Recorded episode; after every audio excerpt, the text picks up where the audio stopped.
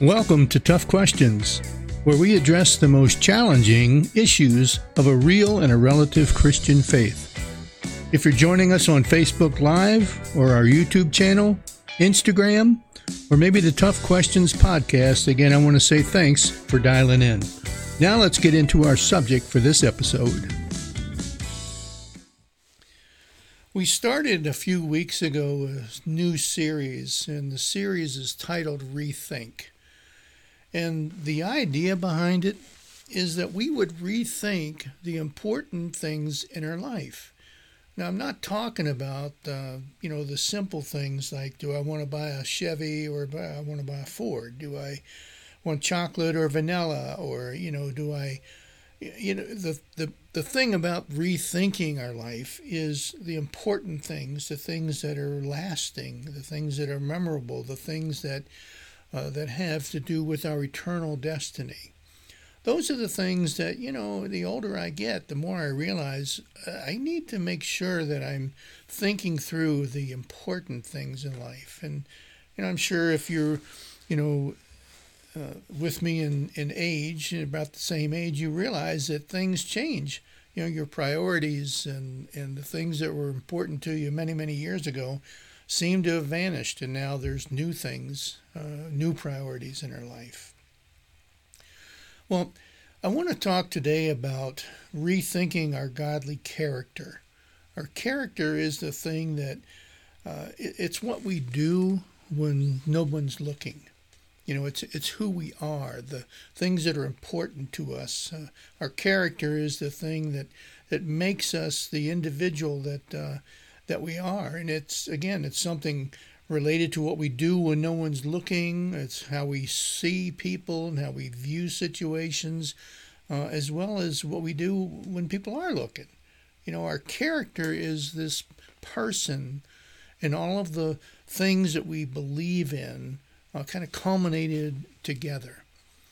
Well, in the world today, there's a lot of talk about racism, of course, and racism, I think, is one of the biggest hindrances to a growing uh, godly character. And, and that's, the, that's the goal here, that's the key, is that our character would continue to grow as a Christian so that we might become more and more and more of the image of who Christ is, of the image of Christ that we read about in Scripture. You know, we want, as Christians growing in our faith with God, we want to continue to let God mold us into the person or the people that He wants us to be. Now, racism, of course, like I said, is one of those things that has been around for eons. It's, I mean, it goes all the way back.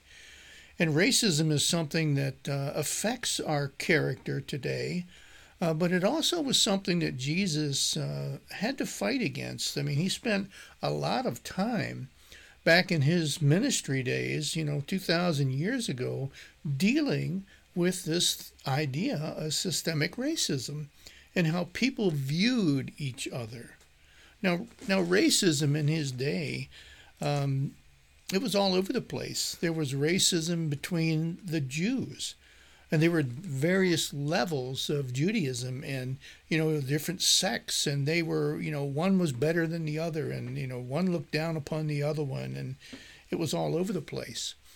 And there was racism that existed between the Jewish nation and the Gentiles and between the Gentiles and the Jews and then the Romans you know and and then the Greeks. And and you there was a tremendous amount of this this adversarial you know, looking at other people and saying, you know, well, we're better than you are, and I don't want to associate with you, and you know, it's just, it, just wasn't good at all. So, this idea of racism, systemic racism, is not something new. It's been around. It's been part of the human problem uh, since uh, day one. I'm going to give you a couple examples of some people. Uh, one of them is uh, James and John. Remember those disciples, James and John? Uh, they were, uh, without a doubt, racist. Uh, and let me kind of uh, tell you what the story was here. You know, James and John, uh, they grew up uh, fishermen and they were, you know, hardcore and everything. But they were also kind of hot headed, they were opinionated, they were kind of in your face people. And Jesus came up with this nickname for him that I think was kind of a way, it, it, was his way of mocking them a little bit and letting them know that, you know, you're not all that you think you are, and, you know, you're not any better than the people that you're looking down upon. Jesus called James and John the sons of thunder because they were so loud and so opinionated and, you know, in, in your face. There was another um, incident in the Bible where Jesus is traveling with the disciples. And they're traveling along and they're headed towards Samaria. Now, once again, uh, Samaria, the Samaritans were hated people. Uh, the racism was, was, was very, very powerful there. And the Jews and the Greeks, and they all hated, you know, the Samaritans. When the Jews were traveling from one area to another, they would actually go around Samaria rather than taking a more direct route right through. That way, they didn't have to engage these people and they didn't have to relate to these people or even see them. They were hated, you know, because of who they were. So, anyway, Jesus and the disciples, they're traveling right towards Samaria. That's where they're heading, it's going to Samaria. And they go to this village, and when they get there, they're rejected they tell Jesus and they tell the disciples, we, we don't really want you here. We don't want your kind here. You know, I don't really we don't really want to listen to what you have to say. So they're kind of kicked out of this village in Samaria. And once they're out, the disciples turn to Jesus and they say, Well, since they, you know, refused us, should we call down fire from heaven and burn them up? You know, and I find that really interesting. I mean, their hatred for these Samaritans and their indifference toward people was was so strong that just because they didn't want them in their village, didn't want to listen to them, the disciples are ready to nuke them. I mean, they're ready to just take them all out. So racism was something that was a tremendous issue back in those days, the days of Jesus and his ministry. Our character, though, can be affected by racism, but our, our character can also be changed. I want you to realize that the disciples spent three and a half years with Jesus.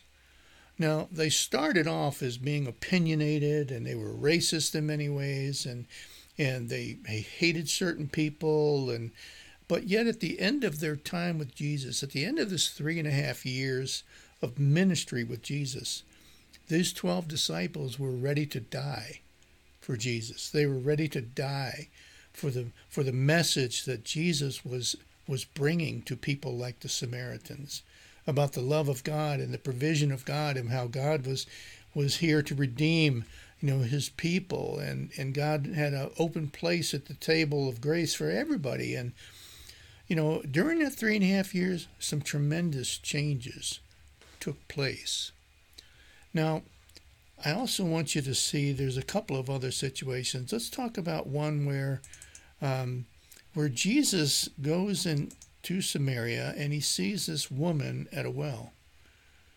Well, again, most of the Jews went around Samaria because they didn't want to deal with these people. But Jesus goes to Samaria and he encounters this woman at the well and he engages her because he cares about this woman. And he wants her to hear the message that he is bringing about God's love for people, about the Messiah coming into the world. Now, what ended up happening in that particular case was after Jesus spent time with her, she goes back to her village and she tells everybody what, what took place and that she had met uh, the Messiah and you know, he came here to Samaria and they're all astonished. And, and one thing leads to another, and there's a revival in that particular area uh, that lasted several different days, several days.